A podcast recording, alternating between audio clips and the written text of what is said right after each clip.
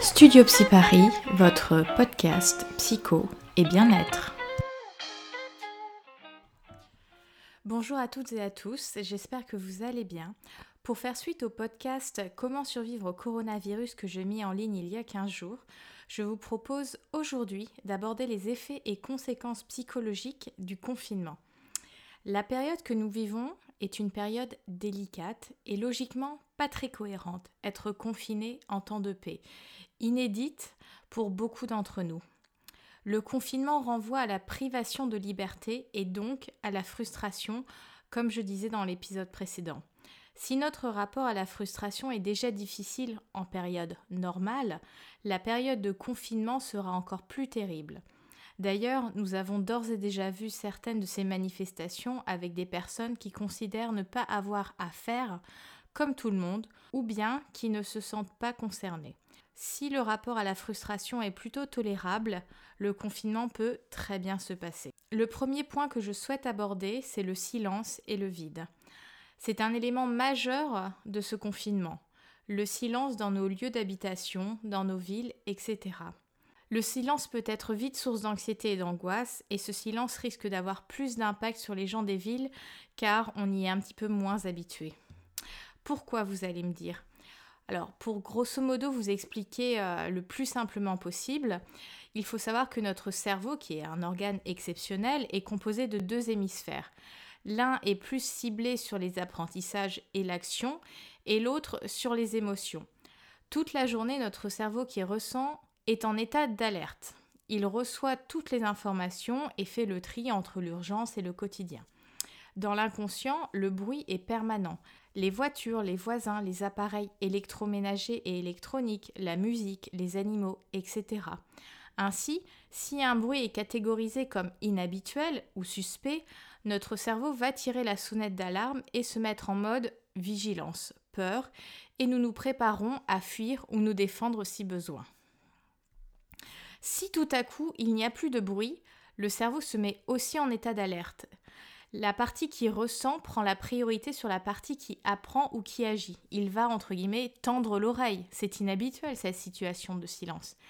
Et comme le silence est là, une sensation de vide vertigineuse peut apparaître. On risque d'entendre son cœur battre dans sa tête et c'est une sensation qui peut être insupportable et qui s'apparente dans l'inconscient à la mort.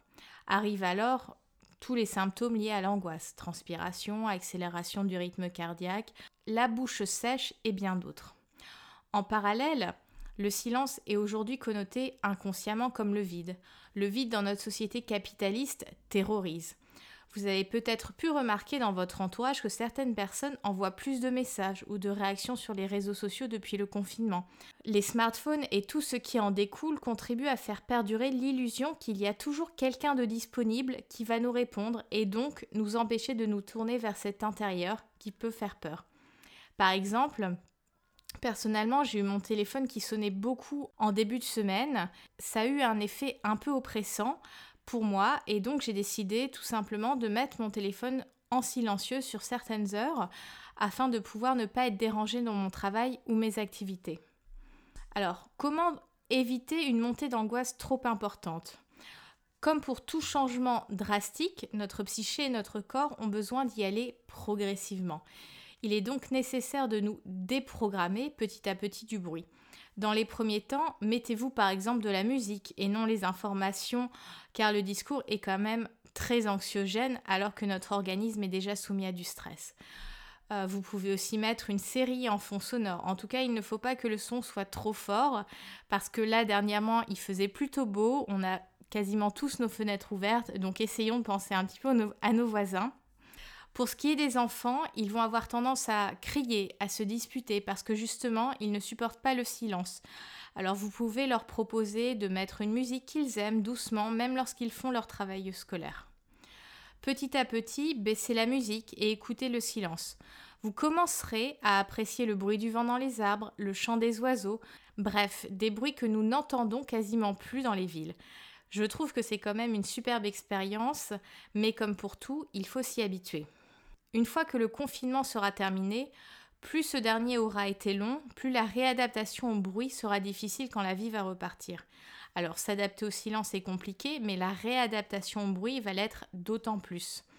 Et je, me dis peut-être que les consciences vont s'éveiller et que notre rapport au collectif va évoluer vers plus de respect et comprendre enfin que nous n'avons peut-être pas besoin de hurler pour se faire entendre, que nous n'avons peut-être pas besoin d'avoir quelque chose dans les oreilles H24. Le deuxième point que je souhaite aborder par rapport aux effets psychologiques euh, du confinement, c'est la notion d'activité. Alors, si vous continuez à travailler, euh, donc par le télétravail, que vous en avez la possibilité, cela va globalement euh, structurer votre journée. Néanmoins, le fait de travailler de la maison, alors j'ai entendu un petit peu deux discours. J'ai eu des discours comme quoi il y avait eu plus de travail du fait d'être en télétravail et que la notion de pause, de respiration, de voilà s'arrêter ne serait-ce que pour déjeuner avait pu être compliquée. Et en parallèle, on peut observer aussi un manque de motivation ou de concentration à certains moments lorsqu'on travaille à la maison. Disons qu'on a euh, peut-être euh, plus facilement accès à de la distraction. Pour le reste, voici le cheminement psychologique qui va se produire. Les premiers jours du confinement, comme on a pu le voir, vont ressembler à un week-end prolongé, avec quelques contraintes néanmoins. Mais euh, beaucoup d'entre nous se sont décidés à s'atteler à des tâches qui euh, attendait depuis plusieurs semaines, voire euh, des mois, voilà, qu'on s'intéresse à elle. Donc concrètement, on peut se retrouver occupé euh, pour plusieurs jours. Donc il y a eu bon nombre de partages, notamment sur les réseaux sociaux, de tri, de rangement, de ménage de printemps, etc. Mais concrètement, on ne va pas tous faire le ménage à fond tous les jours. Et justement, quand l'inactivité va pointer son nez, le temps va sembler long et le stress, l'angoisse risquent de se manifester. Alors comment faire pour éviter ou arriver à gérer ça? Alors le premier euh, conseil que je pourrais vous donner, c'est tout d'abord il faut s'aérer. Alors à la fenêtre, sur son balcon ou dans le jardin si vous avez la chance d'en avoir un, dans la rue si vous pouvez euh, rapidement sortir, même si, bon, on a effectivement la possibilité de, sortir avec cette dérogation, cette attestation, mais euh, je pense que la notion de confinement est quand même importante et d'éviter de voilà, favoriser la propagation du virus. Donc effectivement, prendre l'air et le soleil vont augmenter le bien-être et donc augmenter la production d'hormones entre guillemets positives comme la dopamine et les endorphines. La deuxième chose que vous pouvez faire, c'est euh, toujours pour solliciter un petit peu ces bonnes hormones, c'est de bouger un maximum. Alors, nos corps sont quand même designés pour bouger et non pour être sédentaires. On a deux jambes, deux bras et on a un corps qui a besoin d'être en mouvement. Alors euh, prenez un peu de temps dans la journée pour vous dégourdir les jambes, que ça soit euh, des tours dans votre petit appartement. si vous avez des escaliers, montez et descendez-les quelques fois. Faites des étirements. En tout cas, le web regorge de vidéos et applications avec des idées d'activité physique qui s'adaptent à tous les niveaux, à tous les âges et corpulence. Et si vous n'êtes pas trop sport, mettez tout simplement votre musique préférée et dansez. La troisième chose aussi que vous pouvez faire, c'est de s'organiser un emploi du temps comme en temps entre guillemets normal. Pourquoi? Parce que le cerveau n'est pas habitué à l'inactivité. D'autant que les sollicitations sensorielles habituelles, donc le bruit notamment, euh, dans la rue, les voitures, euh, le discours des gens, etc., ne seront pas là. Pour ce qui est des enfants, il faut aussi les occuper. Alors, beaucoup d'entre eux ont du travail scolaire à faire à la maison. Euh, comme je le disais euh, la dernière fois, c'est important de leur expliquer aussi le pourquoi de la situation, pourquoi on est dans un contexte différent, sans en faire trop. Non, effectivement, nous ne pouvons pas aller dehors. Oui, c'est compliqué, oui, c'est long, mais non, nous n'allons pas en mourir. Vous pouvez leur expliquer l'intérêt de rester dedans, ne pas tomber malade et surtout sauver des vies. Les enfants comprennent très bien tout cela. Si par exemple vous vous promenez avec eux et qu'ils croisent leurs copains, expliquez-leur qu'on ne peut leur faire un coucou que de loin et euh, qu'on peut tout à fait organiser un Skype ou autre autour d'un goûter ou un jeu dans l'après-midi pour qu'ils se retrouvent et échanger euh, bah, tout simplement entre, euh, entre copains ou entre copines. Le troisième point que je souhaite aborder avec vous aujourd'hui, c'est l'agitation mentale et le processus de deuil. Il va avoir comme deux mouvements qui vont s'opérer dans notre mental pendant cette période, donc le processus de deuil et en parallèle une certaine agitation mentale. Globalement, il faut à peu près 7 jours au mental pour accepter une information. Quand une information est importante, nouvelle, inhabituelle, comme un confinement, le deuil commence par Première étape, le choc. Même si nous nous attendions au confinement, l'annonce officielle est comme un peu l'épée de Damoclès qui tombe, le coup près, ça y est, c'est officiel, nous sommes confinés, nous sommes en quarantaine, etc. La deuxième étape dans le deuil, c'est le déni. Ah non, c'est pas possible, je n'y arriverai pas, je ne peux pas rester enfermé. Et ça, on le voit avec euh, de nombreuses personnes qui continuent euh, tous les jours, voire des fois avec des stratégies deux, trois fois par jour à sortir. La troisième étape du deuil, c'est la colère et le marchandage. C'est un petit peu en lien avec le déni. C'est la confrontation avec les faits qui va engendrer une attitude de révolte, tournée vers soi et vers les autres. C'est aussi une phase de marchandage qui peut prendre une tournure magico-religieuse, entre guillemets. On promet à une entité invisible de ne plus faire telle ou telle chose si la situation originelle pouvait revenir. On peut avoir aussi une colère euh, d'être obligé de vivre ça, un refus d'obéir, etc. Après, la tristesse et ou la culpabilité vont venir poindre leur nez. C'est un état de désespérance. Parfois sont associées des angoisses à cette tristesse. En gros, pourquoi cette situation m'arrive à moi? L'étape suivante, c'est la résignation. C'est l'abandon de cette lutte, de cette résistance au cours de laquelle nous avons le sentiment d'avoir tout essayé pour revenir à la situation perdue. Un sentiment d'impuissance peut émerger avec le discours c'est X, un tiers, Dieu, le gouvernement, etc. qui contrôle.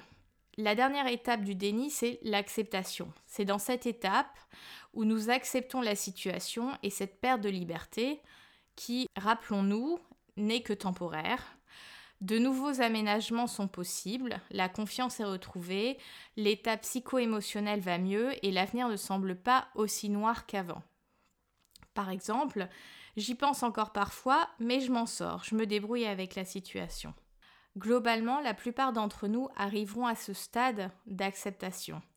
D'autres risquent d'avoir plus de difficultés, surtout si pendant ce temps où l'extérieur n'est plus là pour nous divertir, ils vont à un moment donné se retrouver appelés par leur vie intérieure, qui parfois a souvent été trop négligée et vont se retrouver dans un espace extrêmement inconfortable où les angoisses restées trop longtemps enfermées vont remonter à la surface. Pour parler rapidement de l'agitation mentale, elle va, entre guillemets, se traduire par différentes énergies qui viennent parler de nos trois instances psychiques, le ça, le moi, le surmoi, qui peuvent rentrer en conflit puisqu'elles n'ont pas les mêmes destins. Confrontés à cette situation, ces trois instances vont devoir trouver un nouvel aménagement et nous devrons apprendre à faire différemment de d'habitude avec le pulsionnel, avec son moi et avec ses idéaux. Aussi, cette agitation peut être réactionnelle et ou symptomatique en lien avec la situation actuelle. Dans tous les cas, sachez que si vous vous sentez en difficulté, les psychologues travaillent maintenant avec la téléconsultation. Alors personnellement, je l'ai mise en place depuis le début du confinement et je trouve que cela fonctionne plutôt bien. Il y a eu forcément un temps d'ajustement, mais ça marche. Et pour les personnes qui ne sont pas à l'aise avec la vidéo, les entretiens téléphoniques sont également d'actualité. En tout cas, si vous avez la moindre question, n'hésitez pas à m'écrire sur le site euh, studiopsyparis.fr. Le dernier point que je souhaite aborder aujourd'hui, c'est le confinement en solo, en couple ou en famille. Chaque situation a ses plus et ses moins. Dans les deux cas, ou dans les trois cas entre guillemets, prenez le temps pour vous occuper de vous, que ça soit euh, via la douche, le bain, euh, mettre de la crème, se faire un masque ou autre. Euh, toujours pour euh, s'occuper un peu de ce corps qui va être davantage, entre guillemets, sédentaire, n'hésitez pas à faire euh, des automassages si vous êtes seul, ou même en couple et famille, ou demander à votre conjoint de vous masser. C'est plutôt, c'est plutôt sympa et ça aide à soulager euh, les tensions, ça aide à relancer la circulation et franchement ça détend, hein, soyons honnêtes. Comme je l'expliquais aussi dans le podcast sur le corona, il est important de conserver des routines. Alors levez-vous, faites votre toilette, habillez-vous, même si c'est une tenue euh, confortable, mais évitez le pyjama toute la journée, faites votre lit, etc. etc. Le confinement en solitaire, évite globalement les situations de tension parce que nous ne partageons pas l'espace avec quelqu'un sans arrêt, mais de l'autre côté, certaines personnes peuvent avoir tendance à se sentir davantage euh, déprimées avec cette situation d'isolement. Si vous vivez le confinement seul, que vous ayez l'âme solitaire ou non, il est important de maintenir un lien social. Nous avons vu tout un tas d'activités s'organiser sur des plateformes telles que Skype, Zoom, House Party, etc. Je vous invite à créer des rendez-vous avec vos proches, vos amis, etc. afin de pouvoir en quelque sorte continuer à faire ce que vous aimez malgré la situation. Aussi, si vous vivez seul et encore plus dans un petit espace, je vous invite à dédier des espaces à des activités. Évitez de tout faire au même endroit, travailler, manger, dormir même dans un studio, essayez de conserver un endroit qui est juste consacré au repos, à la détente, un endroit consacré au travail et un endroit consacré au repas. Sinon, votre esprit aura du mal à s'organiser et à être efficace. Si vous vivez le confinement en couple ou en famille, le challenge sera de réussir à vivre ensemble toute la journée, tout en ayant des temps pour se retrouver avec soi-même parce que nous avons tous besoin de notre espace, entre guillemets, vital et d'un peu d'isolement. Alors partagez-vous à tour de rôle la chambre ou autre espace à la maison pour vous retrouver un peu seul. En effet, la promiscuité va agir comme un détonateur émotionnel, c'est-à-dire que le fait d'être encore plus ensemble peut provoquer des situations de tension et ou de conflit. Je pense qu'il est important de se le dire, adultes et enfants, que notre attitude dans la maison va permettre de vivre au mieux la situation et le quotidien. Pensez au langage que vous utilisez. Si vous parlez à votre conjoint ou aux enfants par le négatif, tu n'as pas fait ci, tu n'as pas fait ça, la situation risque de vite s'envenimer. Privilégiez les formulations affirmatives. Par exemple, le repas est bientôt prêt, peux-tu m'aider et mettre la table par exemple? Il est important de s'arrêter et de réfléchir à comment nous utilisons le langage et que valorisons-nous dans l'échange. Aussi, avec le confinement, il se peut que nous ayons pas toujours des tas de choses à se raconter. C'est aussi OK d'accepter le silence de l'autre. Trouvez ensemble des codes pour que tout soit plus fluide entre vous à la maison. Évidemment, ayant travaillé en protection et en prévention, je ne peux pas m'empêcher de penser aux enfants victimes de maltraitance, aux femmes victimes de violences conjugales, etc.